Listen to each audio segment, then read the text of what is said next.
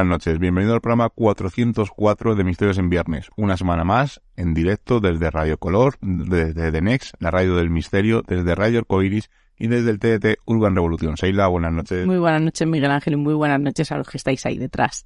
Hoy, como habéis escuchado ahora, tenemos invitado en el programa y os voy a presentar primero quién es. Estamos hablando de Manuel Estrada, es psicoterapeuta, es experto en medicina tradicional china, en acupuntura, es diplomado en hipnosis clínica y sofrología, es director y presentador del programa de radio El Patio de los Inquietos, es conferenciante y es divulgador de los nuevos paradigmas. Así que sin más preámbulos, vamos a hablar con él. Seila, pocas veces tenemos la suerte de tener a alguien aquí en el estudio con nosotros, porque ya es difícil no que venga alguien a Cuenca y más que venga en directo. Y esta noche pues hemos presentado ya a la persona que tenemos aquí en los micros con nosotros, sentado en el estudio de Radio Color. Y para diferenciar un poco, hoy yo estoy a los mandos técnicos, Rubén eh, le hemos dado libre y estás, como siempre, pues Seila en el otro lado de la pecera, que se me hace raro, ¿no? Partir de cristal. Y al otro lado tenemos a nuestro amigo Manuel Estrada. Manuel, muy buenas noches. Muy buenas noches mi querido amigo. Es un placer inmenso estar aquí, sinceramente. Para nosotros es un auténtico placer tenerte aquí en Misterios en Viernes, pues para que nos cuentes tu experiencia, eh, una serie de cosas que te vamos a ir preguntando, pero lo primero de todo, Manuel, que aparte, bueno, hemos dicho que eres, pero eh, cuéntanos, ¿cuál es tu misión ahora mismo? Eh, desde hace bastante tiempo estoy absolutamente y desde el punto de vista personal convencido de que se trata de de compartir información que resulte absolutamente inspiradora para que la inmensa mayoría pueda a través de la misma sembrar en sí, en su interior, eh, semillas de esperanza, semillas de confianza y semillas de redescubrimiento personal.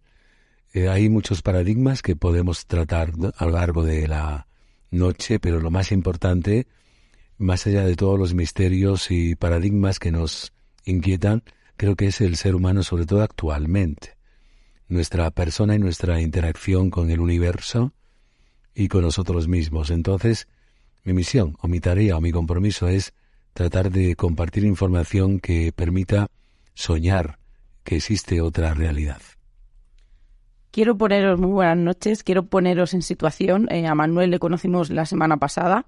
Es una persona que hemos tenido eh, contacto con él. Le conocimos en persona porque por redes yo le conocía de hace 6, 7 años más o menos. Teníamos contacto con él hace muchísimo tiempo, siempre estábamos pendientes de las fotos que él colgaba, siempre como él dice, ¿no? De ese crecimiento personal y de esos textos que, que a veces nos vienen también en días de que tenemos de bajón. Pero tuvimos la oportunidad, él puso que estaba en Cuenca, entonces nosotros no quisimos perder pues ese filón de poder eh, escucharle y sobre todo, como decimos, conocerle. Nos tomamos un café, tuvimos una charla muy amena y por supuesto eh, queríamos que esa charla pues también se extrapolara un poquito a Misterios en Viernes y que pudierais disfrutar de Manuel. Manuel, eh, queríamos pedirte perdón lo primero porque algunas preguntas a lo mejor que te hagamos esta noche pensarás que te las hacemos y es verdad que te las hacemos desde la ignorancia, eh, de, este desconocimiento que tenemos en algunos temas de los que de los que tú tratas, por eso te vamos a hacer un montón, no vamos a abrir ese abanico y ya te dijimos no que nos perdonaras también el otro día que éramos muy preguntones. Sí, sí, pero me gustaría decirte una cosa respecto de la ignorancia. No estoy de acuerdo con que esto sea ignorancia, sino desde el punto de vista del viaje no haber llegado aún a un destino concreto. Yo defino la ignorancia como la visión de tubo aquel que cree que lo que ve al final de su tubo es la verdad, aquel que ignora el resto de la dimensión del universo. En cuanto a lo que tú dices, simplemente es que muchas veces no llegamos todavía a un punto, pero viajamos hacia el mismo para encontrarnos con esas verdades maravillosas del universo. Descríbenos cómo sería ese punto o cuál sería el final.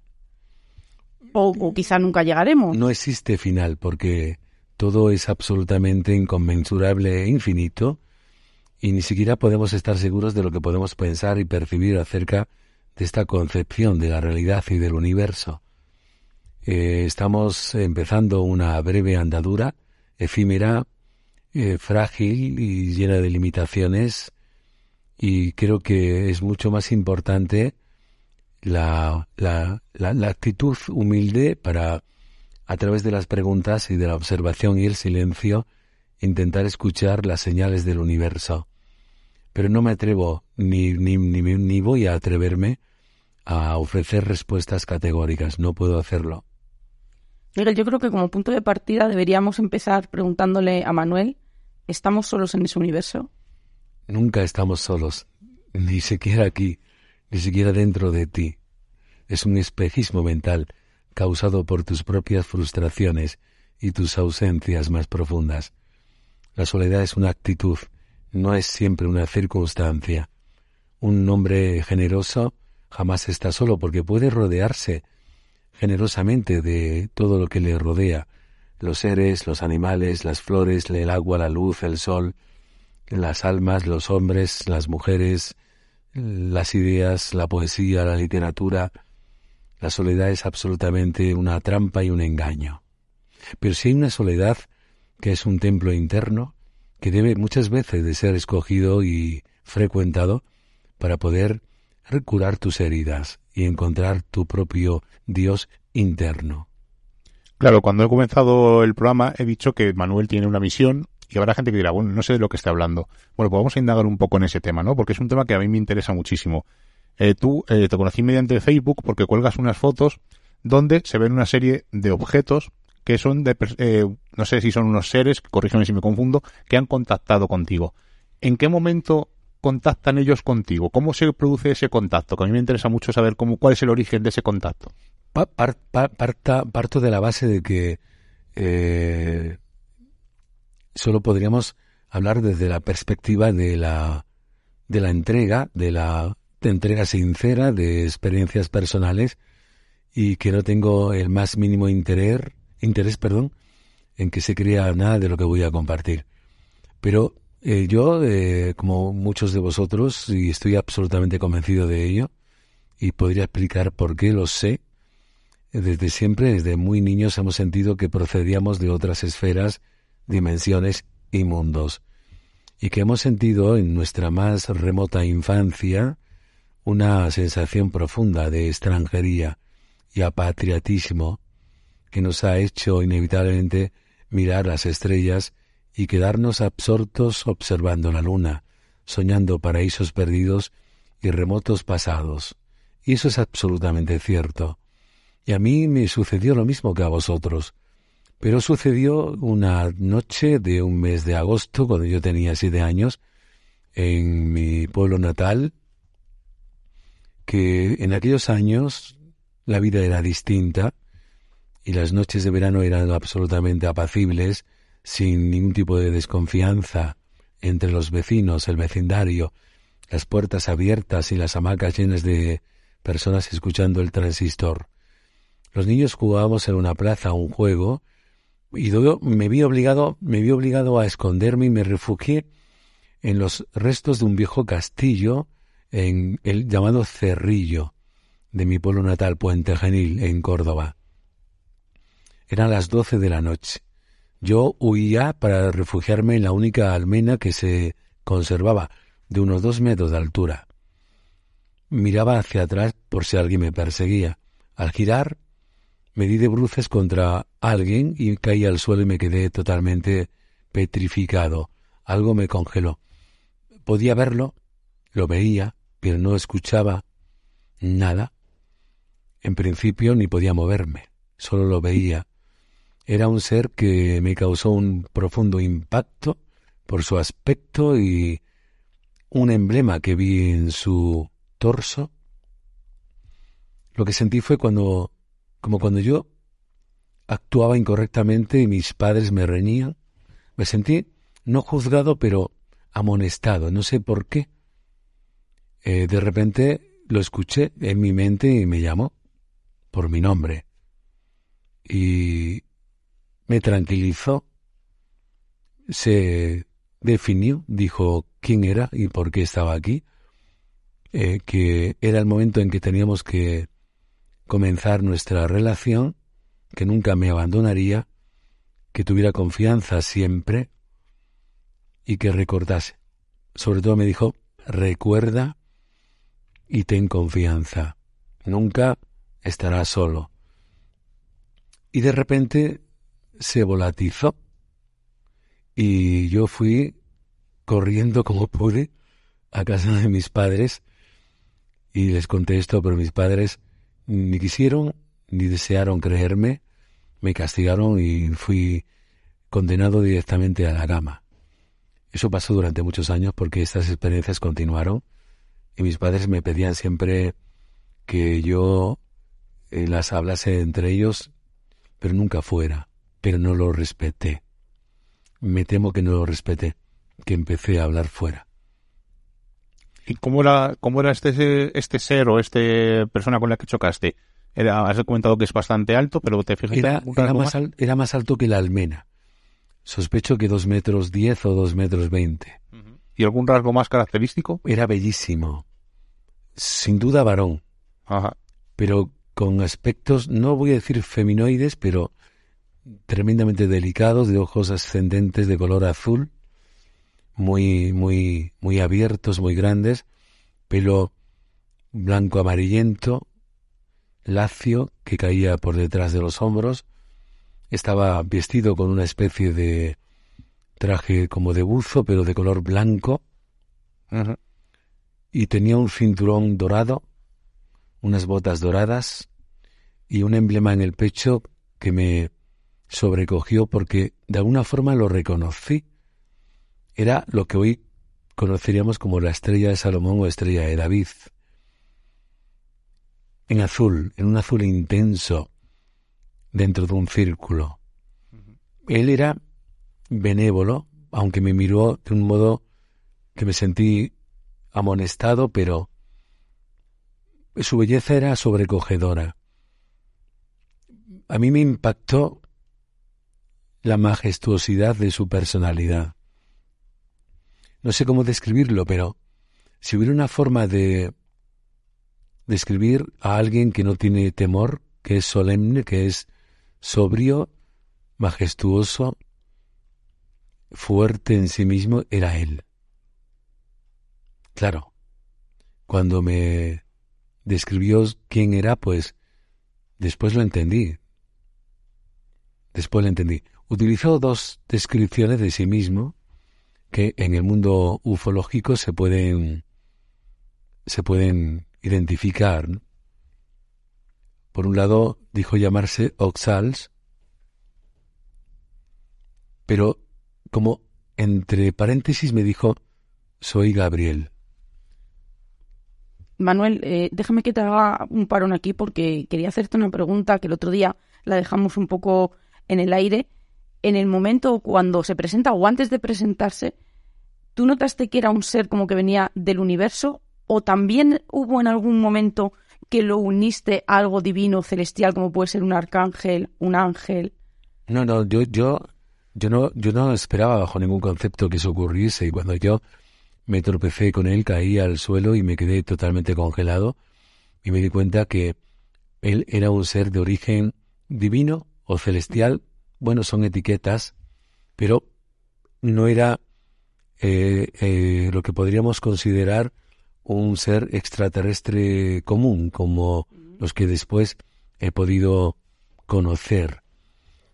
Obviamente, perdón, este, este universo eh, está poblado por infinidad de humanidades, civilizaciones y jerarquías de origen celestial.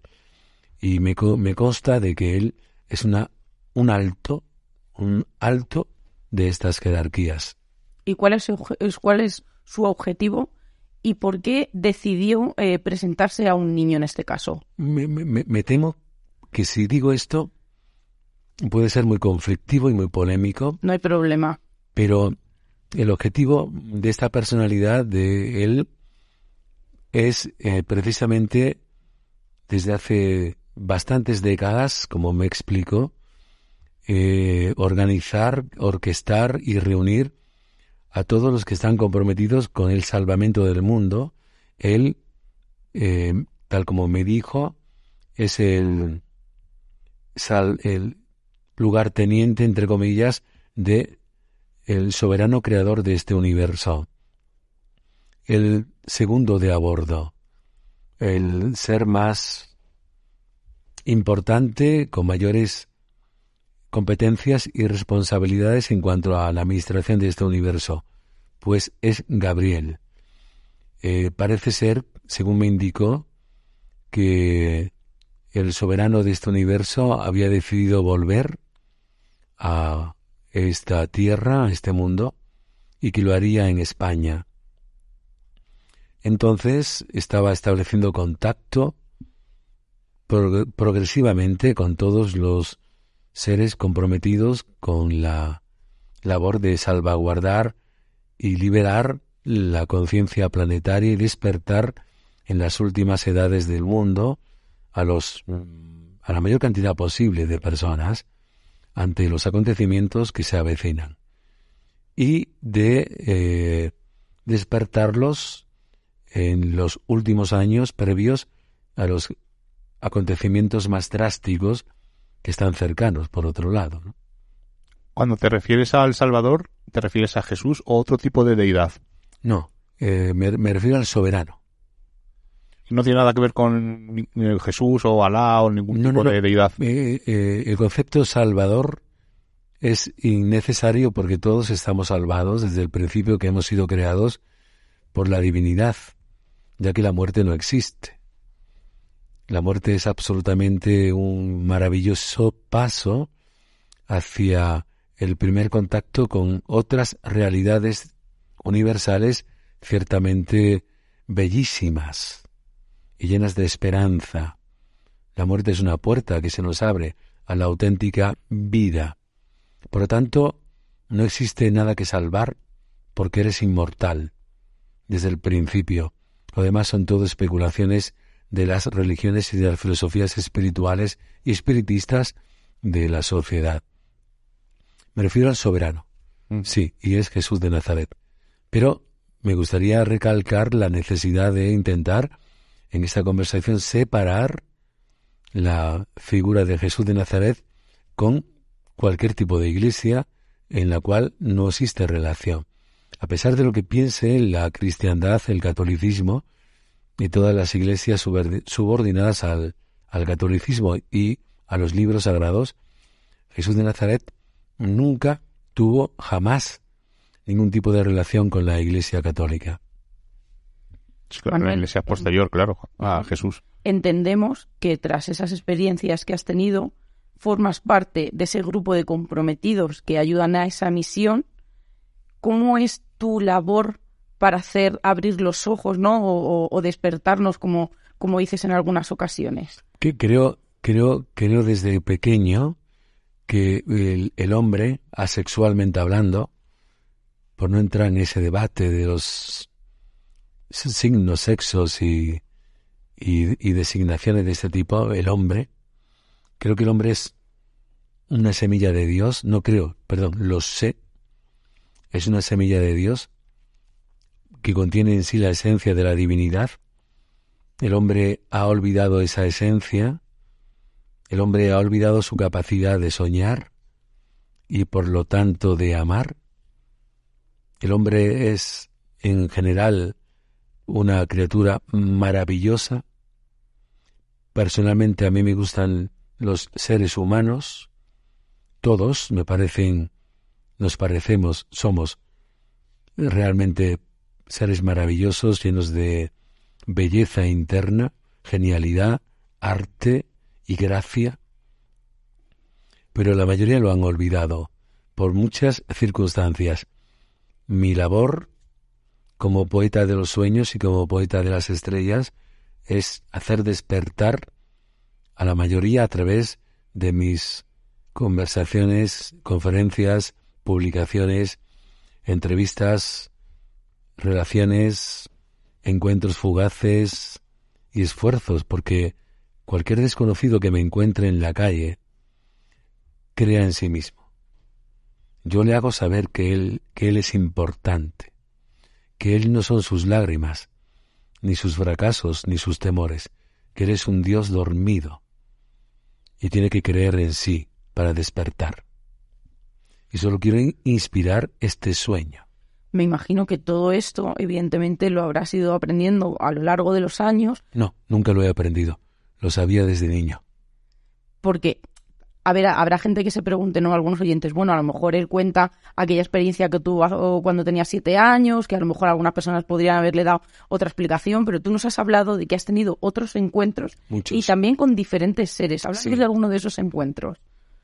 Sí, eh, lo cierto es que a mí personalmente, a pesar de que he tenido muchos, muchos conflictos desde el punto de vista de gestionar esta realidad interior para poder cohabitar con la realidad externa y también compatibilizarla con mi actividad profesional, ha sido muy difícil, muy difícil.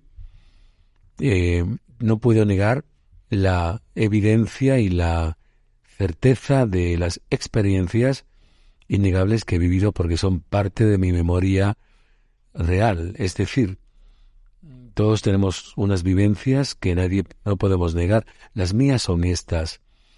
Y desde que era muy niño me he visto casi eh, no perseguido, pero siempre rodeado de estos seres y estas presencias.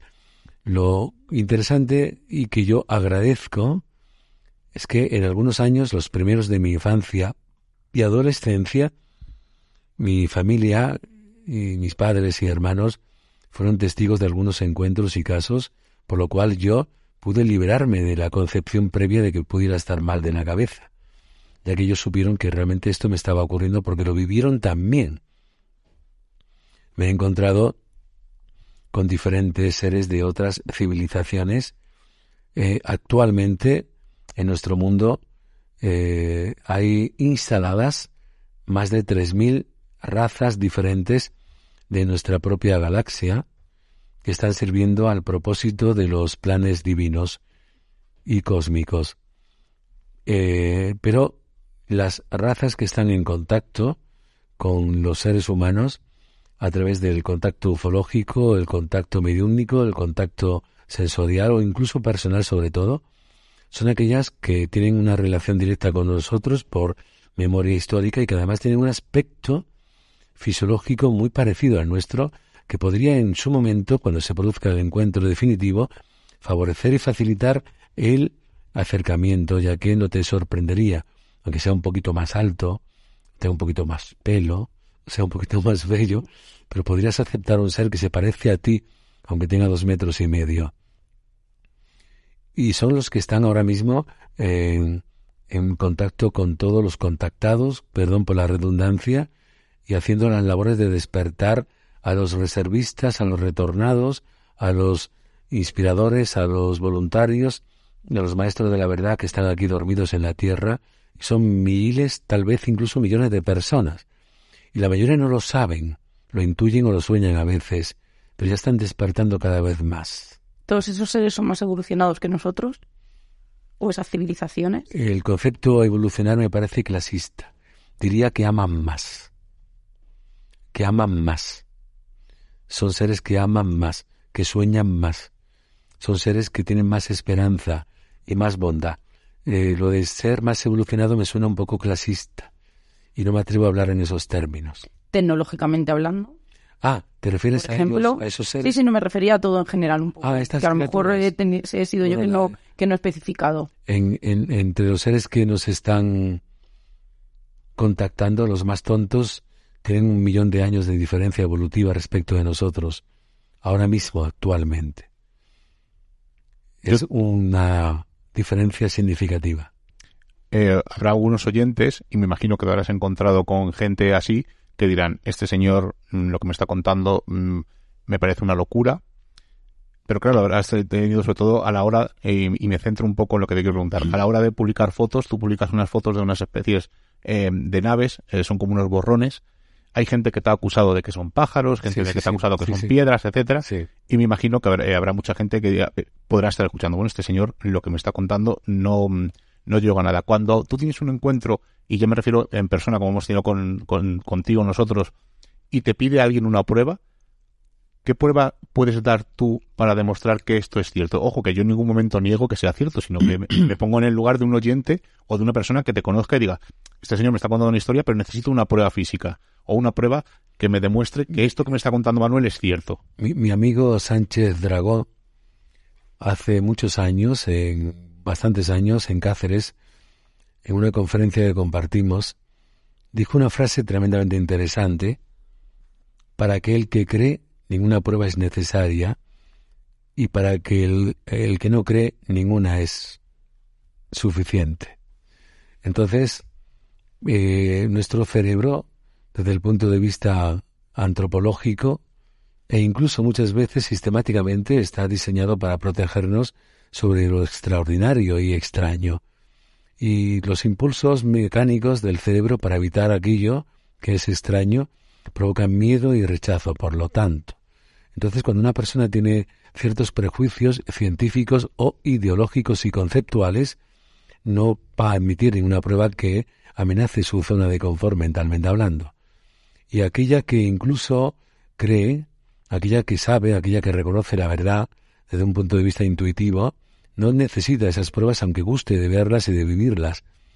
Las imágenes que a veces resultan aparentemente borrosas es porque estas naves suelen atravesar nuestros cielos y ciudades envueltas en capos, pero en capas, en una especie de envoltura de infrarrojos para resultar no visibles al ojo humano. Pero por eso sí las capta la cámara y otros mecanismos fotográficos normalmente eh, no son visibles porque, como te digo, se apantallan en esta protección de infrarrojos y así poder hacer sus investigaciones sobre nosotros, estudios y demás. Eh, pero las personas que, por ejemplo, cuando yo expongo algunas fotografías que pueden resultar evidentes para algunas personas y lo contrario para otras, los que acusan de que son falsas o que son montaje, solo han quedado ahí. Nunca han hecho un estudio, nunca han sometido mis pruebas a un análisis fotográfico profundo para decirme, en base a esto, puedo decirle a usted que es falso. Solo se basan en acusaciones gratuitas y por lo tanto poco consistentes. Mm, o sea que yo, por ejemplo, es un ejemplo, ¿eh? no es que duden nada, sino tampoco tengo eh, curiosidad eh, ni necesidad de demostrar que lo que tú dices es cierto. Si, por ejemplo, alguien que nos está escuchando o yo te dijera, oye, Manuel, ¿me dejas la foto original para poder sí, No habría ningún problema. No es como nosotros los audios que tenemos. De hecho, lo, he dicho muchas veces y tengo, no sé si te acuerdas que el día que tomamos un café, te mostré un vídeo de un ovni. Sí, me, mostraste, no, me mostraste una foto de un compañero. Un vídeo de un ovni que pasó a cierta velocidad. La yo vi las fotos de un compañero tuyo. ahí tengo varios vídeos muy importantes donde se ven estos objetos y están en manos de militares y han demostrado, han comprobado que son absolutamente naves no humanas. Pero algunas personas carentes de esta objetividad científica, más que de perjuicios subjetivos, debidos no sé a qué razones, han lanzado tales acusaciones. Eh, es, es una estafa y yo no cobro por nada. Es que yo no cobro por nada. Es decir, es que yo no cobro absolutamente por nada de lo que hago. Claro, tú tienes tu trabajo aparte y esto es... trabajo aparte y esto es absolutamente desinteresado y gratuito. Entonces no sé qué estafa es eso. Una, una pregunta. Eh, me imagino que te lo has preguntado tú muchas veces. ¿por qué fuiste tú elegido y no, por ejemplo, yo o Amalia que está con nosotros o otra persona que nos puede es que no creo, no creo, sinceramente no creo que seamos elegidos. Somos seres que nos hemos comprometido con algunas tareas. Tú no has sido elegido para ser un investigador. Tú eres desde siempre un investigador. Es tu naturaleza. A ti no, nadie te ha obligado a ser investigador ni tampoco a tu esposa, sois investigadores y sois comunicadores por voluntad propia, más allá de otros matices que sería interesante hablar, ¿no? Porque hay más connotaciones. Pero nadie te ha elegido porque existe libre albedrío y respeto. O sea, no te obligan. Es decir, te elijo a la fuerza y te jodes, perdón por la expresión, a hacer esta tarea. No, no, no. Yo vengo con una misión desde el principio porque yo la he aceptado antes de venir a este mundo y la voy a desarrollar. Y desde que eres pequeño empiezas a experimentar señales intuitivas y totalmente referenciales que te provocan y te empujan a encontrarte finalmente con tu camino real de expresión de tu plenitud y de tus quehaceres espirituales en la vida. Claro, eh, eh, el otro día lo estuvimos hablando también tomando el café, eso que comentabas, ¿no? De que al final el libre que decidimos cuándo vamos a venir, aunque hay un libre albedrío, cada uno va por un lado, etcétera. El libre albedrío es solamente interno, no externo. Te explico. Eres libre en el sentido de ese libre albedrío respecto de la gestión de tus emociones, de tus pensamientos y de tu inteligencia espiritual y tu conciencia. Pero más allá, fuera de ti, todo lo que hay está escrito y está destinado a ser vivido. Ahí, no, eres libre. Estaba escrito que teníamos que conocernos y venir aquí al programa. Por desgracia. O por suerte. O por suerte. ha llegado el momento favorito que, que quería que llegara esta noche porque cuando uno dice yo creo a mi manera, es cierto, porque por ejemplo yo me pongo de ejemplo. Es que son creencias. No, no, yo soy creyente pero a mi manera. Es decir, y, hablando con Manuel tuve conciencia mucho más de, lo que os voy a explicar. Eh, cuando uno dice esto o formula estas preguntas, eh, yo, por ejemplo, eh, creo o soy creyente a mi manera, por supuesto, pero también creo en la evolución, o sea, creo que hubo algo que creo, pero que luego creo en la evolución. Creo que no estamos solos en, en el universo.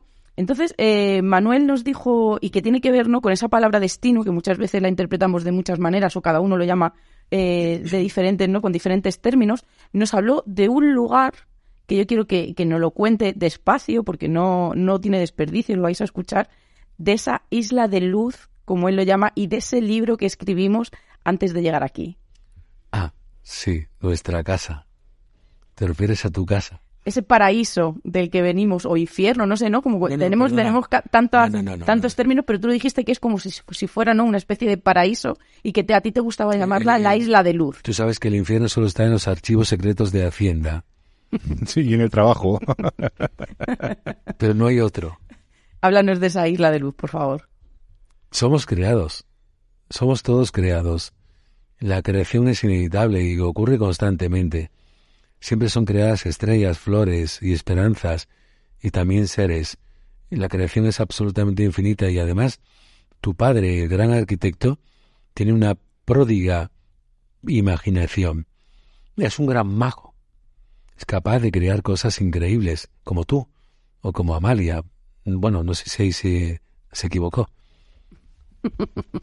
Pero, pero está ahí, mi querida Amalia y, crea cosas sorprendentes constantemente.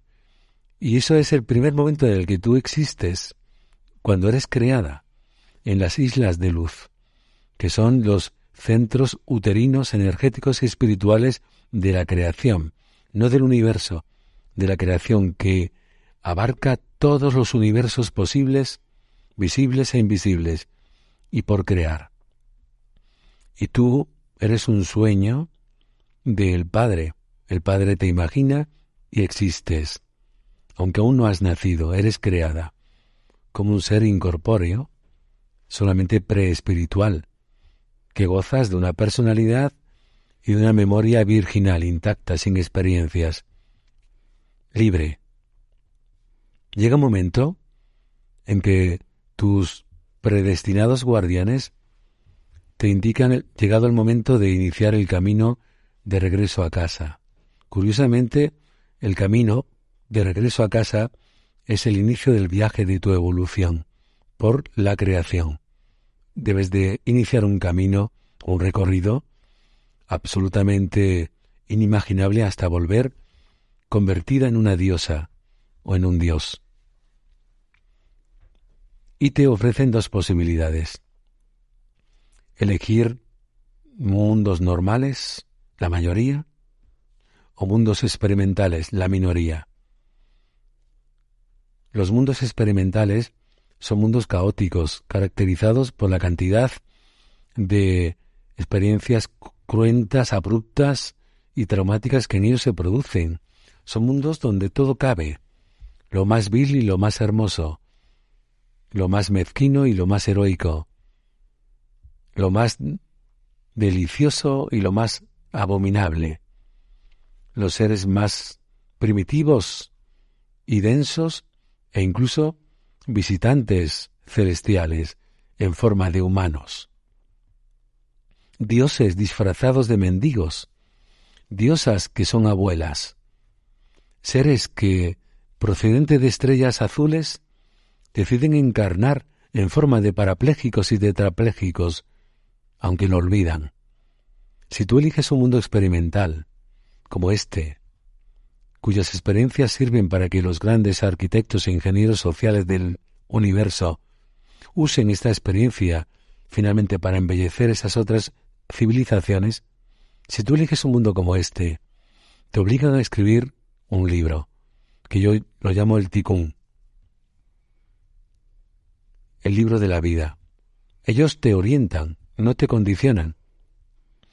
Sabedores de tu personalidad, te dicen, yo pienso que a ti tal vez te vendría bien este tipo de experiencias, pero finalmente tú las eliges y empiezas a escribir, capítulo por capítulo, hasta los detalles más insignificantes del libro de tu vida, Tikkun.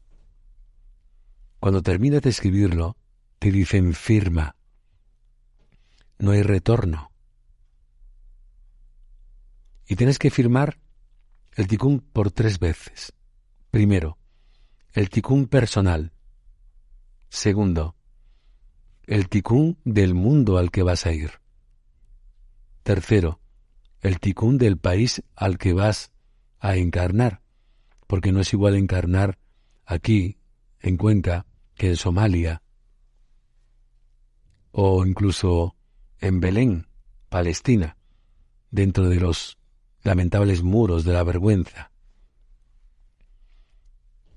Y cuando firmas, te duermen y te velan el libro, te lo velan, el velo de Isis, para que la experiencia resulte aparentemente íntegra, desconocida, sin previa información. Y llega al primer capítulo, que se llama Nacimiento, que tú lo escribiste y todo está pactado. A partir de ahí, todos los capítulos son tus vidas, tus edades, tus décadas, tus muertes y renacimientos diarios, tus rupturas, separaciones, decepciones, tus amigos y deslealtades, tus esperanzas y tus fracasos, tus operaciones quirúrgicas y tus caídas de ánimo, tu amor y lo contrario, el desconsuelo y el llanto, la risa y la búsqueda, los traidores y tus traiciones, los verdugos y tus crímenes. Todo está escrito, porque hay un pacto en los mundos experimentales para que todos en sí conformen el tejido de la experiencia en un mundo como este. De hecho, es tan cierto, como te dije aquel día, el ticún, que si Judas no hubiera nacido, Jesús no sería conocido, porque hubiera pasado inadvertido. Alguien tuvo que traicionarlo para que él muriese y resucitase. Y ahí surgió la pasión, la resurrección y posteriormente en el siglo II con Constantino el, catolicismo y hoy en día 1.700 millones de fieles, trillones de iglesias, altares, devociones y en España sobre todo apariciones marianas, romerías, Semanas Santas, especialmente también en Cuenca, que es tremendamente mariana y devota, todo es por algo y todo está escrito.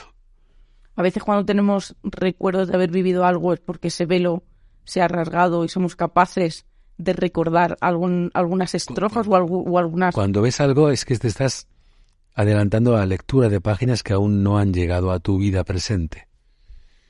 Hay lectores del libro, como yo los llamo.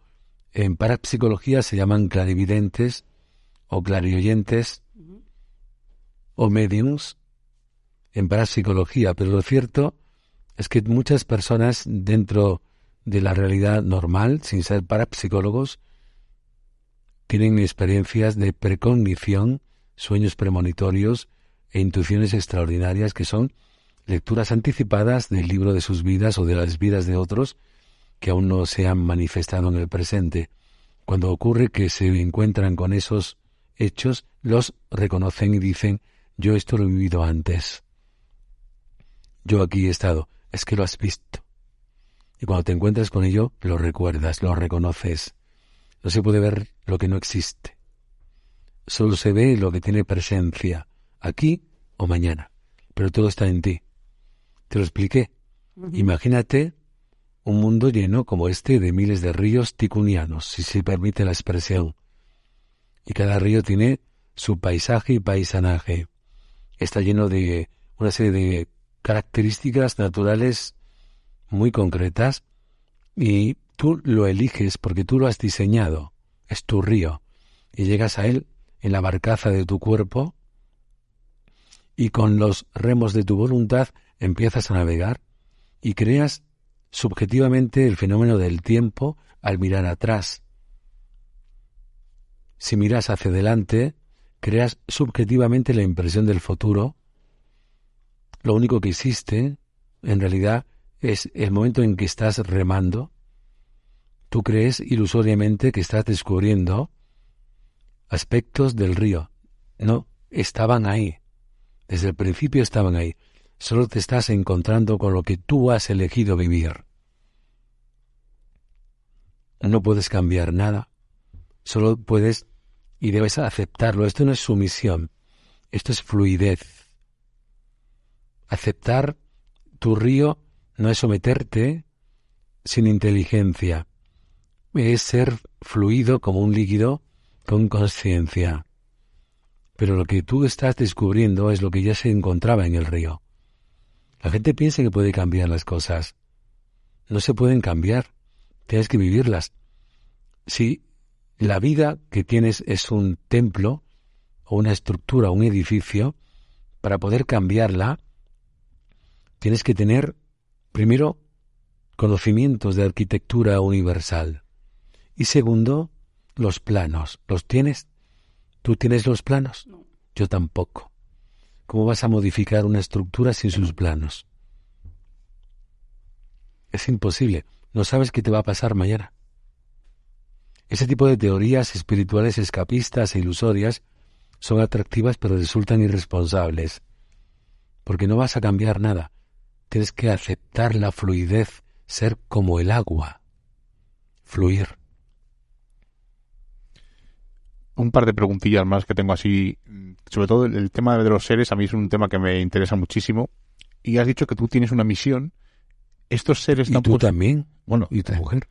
Todos tenemos una misión, pero tú como eh, tienes la suerte de poder eh, hablar con estos seres o contactar con ellos, ¿te han puesto una fecha límite? ¿Te han dicho, oye Manuel, hasta aquí es el momento en que podemos eh, cambiar o despertar a la gente? A partir de aquí, honestamente, honestamente se me han dado varias guantadas eh, emocionalmente para, para que sea consciente de que no hay tiempo, no hay apenas tiempo, y que yo y tú, a tu manera, y tu mujer a tu manera, y Amalia a su manera, y los que nos estén escuchando, tienen que intentar despertar al que esté al lado, para generar una masa crítica. No hace falta que todo el mundo se ponga delante de un micrófono ni se eleve en un campanario con un altavoz para vociferar estas inquietantes realidades, sino que pueda intentar, a través de la inspiración, despertar al prójimo para que se cree una masa crítica. Ellos están evaluando el despertar psicológico y espiritual de la población. Si finalmente se produce un número lo suficientemente interesante de despiertos en contra de los que no quieren, pueden intervenir, democráticamente hablando, si se me permite el término. Pero no pueden intervenir mientras tanto una parte significativamente alta sigan estando no solamente cerrados, sino en contra del amor, en contra del bien, en contra de la generosidad, en contra de la paz, en contra del acercamiento sincero con otro ser humano. Ellos están tomando nota del despertar de los corazones.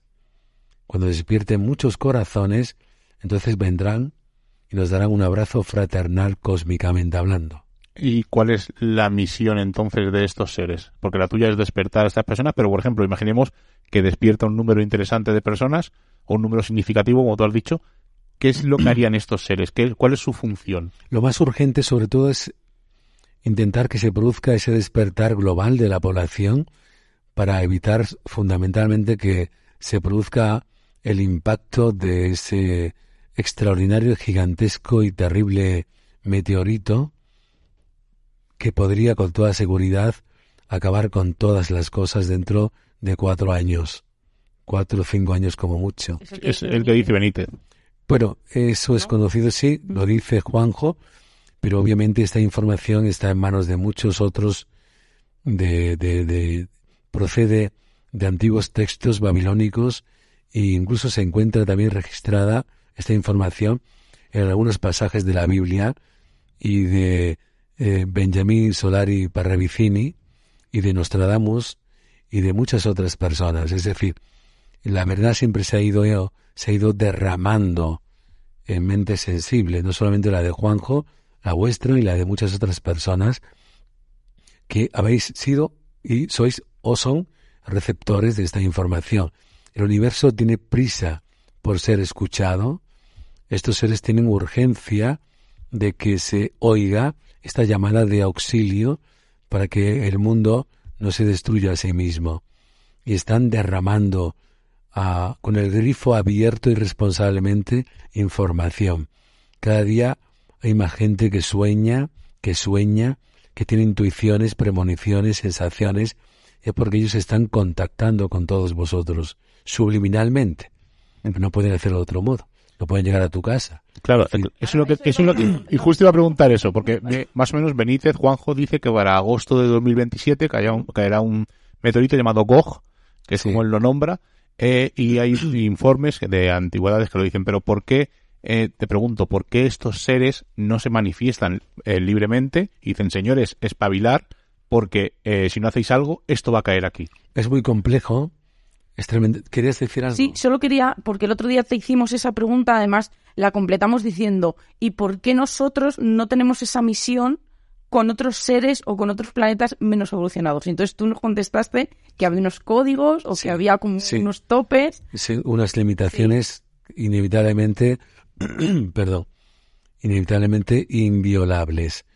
Eh, en cuanto a tu perdón, observación, amigo mío, es, es algo, es algo muy complejo. Eh, eh, cuando un mundo como la Tierra, como nuestra civilización, alcanza la llamada edad de madurez mental, que no espiritual, pero sí mental, previa a la madurez espiritual, se establecen unos códigos de inviolabilidad de su libre albedrío que impiden taxativamente que ninguna humanidad superior pueda interactuar con la evolución de un mundo inferior, a pesar de sus graves circunstancias actuales. Eh, recuerda, y no quiero tampoco desviarme, que aunque un día podríamos hablar de ello, la, la mítica y bíblica rebelión de Lucifer se produjo porque esta entidad eh, alteró las leyes que regían el universo. Del mismo modo, si aquí hubiese una intervención, aunque con buenas intenciones, por parte de estas civilizaciones de la galaxia, dentro de la Confederación, se podría producir otra revolución y rebelión de consecuencias incalculables. Eh, Inevitablemente, este mundo, siendo como es libre y soberano, tiene que ser responsable. Por otra parte, si este mundo puede alcanzar y debe de alcanzar un estado de conocimiento genuino, de descubrimiento espiritual de su esencia por sí mismo, no tiene cabida que alguien lo imponga, que alguien lo obligue. Y además, tú eres un ser evolucionado, amigo mío. Pero de repente, suponte que un extraño, con apariencia extraña, de indumentaria extraña, tú tienes tu casa y tus costumbres, buenas o malas, pero son tus costumbres y tu casa, tu comodidad y tu desorden y tu caos. Y llega alguien, llama a la puerta de repente, alguien que no conoces y que viene de fuera, y dice, vengo a cambiar todas tus leyes y costumbres. ¿Tú qué haces? en principio soy reacio, evidentemente, me choca. Hostil, diría yo, Pues, pues por eso no pueden intervenir. Mm. Además hay un, tenemos como ejemplo que también no lo contaste, un famoso avistamiento ovni que ocurrió en una playa Sí, en el que no, en el que no pudieron tener ese contacto Tejita, porque sí. esa, porque esa ley no Francisco se Padrón, podía. sí, con Francisco Padrón.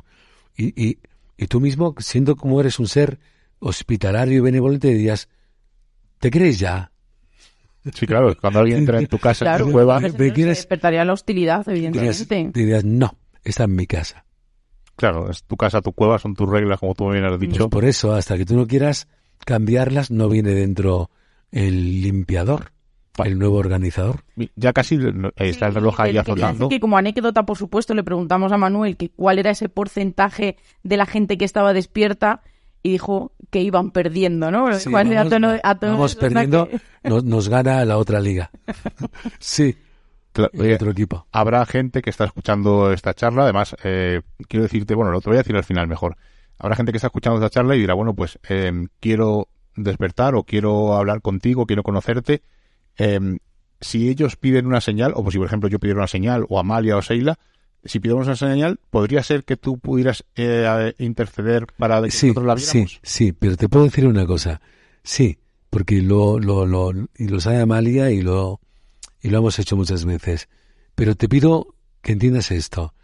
Todo lo que pidas en este sentido, que sea de corazón. Sí, claro. Claro. No, no, no de una forma buscando, y perdóname que no es un comentario alusivo a ti porque te conozco y sé que tú eres noble, pero no se busca el espectáculo, no se busca el fenómeno en sí, se busca el contacto con seres de luz. A mí, querido amigo, para mí es tan importante hablar con Oxal como hablar con vosotros, porque somos todos iguales. Y tú eres tan grande como Oxals.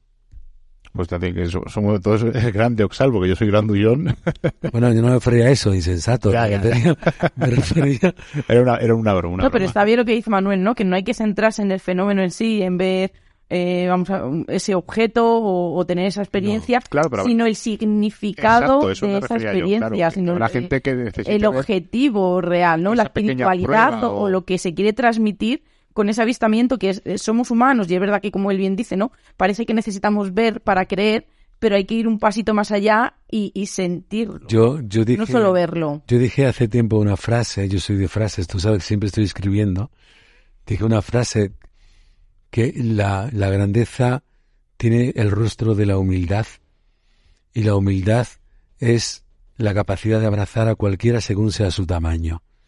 Ponerte de rodillas ante cualquiera, el alto, el bajo, el mediano, el perro, el gato, la tortuga, la flor, el árbol, el extraño, hasta el enemigo. La humildad es ponerte a su altura y abrazarlo. Pues para ir finalizando, eh, te voy a dejar los micros abiertos para que lances un mensaje, para que la gente lo escuche. Y su- contacto. Y pues, por si supuesto, quiere- si alguien quiere contactar contigo, pues la forma de contactar más rápida. Personalmente, sí. Bueno, a mí, no sé, es que habría muchas cosas que me gustaría compartir con todos vosotros y vosotras, por eso el lenguaje intrusista, ¿no? Pero fundamentalmente el hecho de que es te- tremendamente interesante eh, tomar en cuenta esta frase, la, la mente es como un paracaídas, solo vale si está abierto, porque si no nos precipitamos ante el suelo duro del desconocimiento y de la ignorancia, y que tener pensamientos universalistas es mucho mejor que tener pensamientos aldeanos, que mirar las estrellas da esperanza y que no podemos dar nada por sentado. El universo es inconmensurable, hay otra realidad y otra dimensión, todo, todo existe, todo lo que imagináis existe, y que el amor es el único camino para salvarnos a nosotros mismos, de nosotros, y salvar a este mundo. Y la forma, si alguien quiere contactar contigo, la forma más sencilla. Bueno, pues eh, en Facebook también, Manuel Estrada Villodres, ahí están algunos datos míos. En Universonal, que es mi escuela y, y la página, solamente a través de Universonal y, y Manuel Estrada Villodres, ahí está mi teléfono también, creo. Está mi dirección, está la cuenta corriente. que no, que no, que es broma. Bueno, pues para finalizar, te voy a decir dos cosas y te las voy a decir. La primera, que tienes una voz radiofónica cojonuda, tienes una voz muy chula.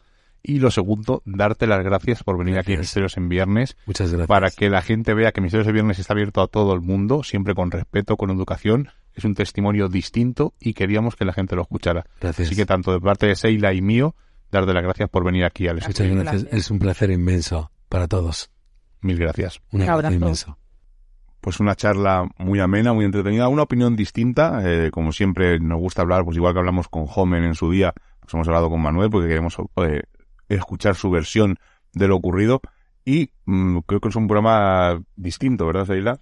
Sí, además es verdad que, que nos costó enfocar un poco la entrevista porque no queríamos que Manuel se sintiera pues incómodo con unas preguntas que a lo mejor eh, pensara que iban que, que eran una encerrona y nada, todo lo contrario, yo creo que además ha sido una conversación en la que han fluido esas preguntas, también esas respuestas y, y yo tenía muchas ganas que nos contara qué era esa isla de luz porque es una visión diferente de lo que es el paraíso o de lo que o de lo que habría, ¿no? Ese más allá o más acá. Claro, y a mí se me han quedado si alguna vez ha grabado la voz de esos seres que contacta con él, pero bueno, habrá más ocasiones para hablar con él.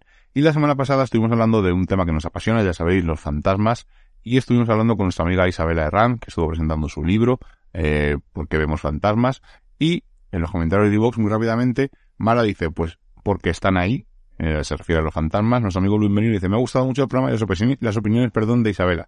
Me hubiera encantado saber su opinión también sobre la fotografía paranormal. Un abrazo, familia. Pues en el libro eh, lo comenta también. Mogur, vaya programazo, me ha molado un montón. Un abrazo, cracks. Antonio, muy interesante. Pocos se atreverían a poner este programa, pues desmitifica muchas cosas. Entonces, según la autora, no existe el fantasma como un ente externo. Bueno, pues para eso podéis leer el libro de Isabela, donde explica varias posibles teorías. Y María M dice, me ha encantado escuchar a Isabela. Yo comparto su idea. Hay mucha sugestión en estos temas. Un saludo. Bueno, pues en general el punto de vista de Isabela es muy parecido al nuestro también. Al final son muchos años buscando fantasmas, como se suele decir, ¿no? O cazando fantasmas, como dicen en nuestro trabajo. Pero al final no hemos tenido la suerte de poder eh, observar uno de estos fenómenos. Lo que está muy bien del libro de Isabel es que no solo se eh, solo está enfocado en una de las visiones, sino que comparte muchas más experiencias, sobre todo de otros tipos, que yo creo que, que está muy bien, ¿no? Que a veces demos nuestra opinión o lo que nosotros creemos, pero también no tenemos que dejar atrás, ¿no? La, otras posibilidades. Claro, y las vivencias son muy importantes porque cada persona ve un tipo de entidad distinta. La que La tiene- interpreta de, de- de muchas maneras diferentes. Claro, la que tiene la suerte de verlo, y como digo siempre, pues a un oyente se sorprenderá cuando decimos que alguien ha tenido la suerte de ver un fantasma. Insistimos, nosotros llevamos casi 16 años buscando fantasmas y nunca hemos tenido la suerte de poder encontrarlo o fotografiarlo. Hemos tenido eh, vivencias curiosas, pero nunca hemos tenido la suerte de poder ver con nuestros propios ojos o captar con nuestros aparatos un fantasma. Sabemos, sabéis que somos un poco críticos con ese tema, sobre todo con el tema de los GIFs, etcétera, pero nos interesan las vivencias de las personas, ¿no? Porque al final es su verdad, es lo que ha vivido y tiene mucho que ver, ya quitemos o no que ha visto un fantasma o no, pero eso es sus creencias, su necesidad, sus vivencias. Entonces es muy importante escuchar a estos testigos y saber qué les ocurre. Y algo muy importante, ¿cómo se vive después de esa experiencia? Exacto. Pero eso ya lo dejaremos para un futuro programa de Misterios en Viernes porque, como veis, se acerca la hora y nos marchamos muy rápidamente. Seila, hasta la semana que viene. Hasta la semana que viene. Como ya hemos pasado el umbral mágico de la medianoche y nos reclama el misterio, nos ocultamos nuevamente en nuestras guaridas a seguir con nuestra vida mundana. Y la próxima semana nos volvemos a encontrar con nuevos temas del misterio, los cuales no revelaremos en su totalidad, porque recordad, estáis escuchando en Radio Color, en Edenex, en Radio Arcoiris y en Urban Revolución, Misterios en Viernes. Hasta la semana que viene.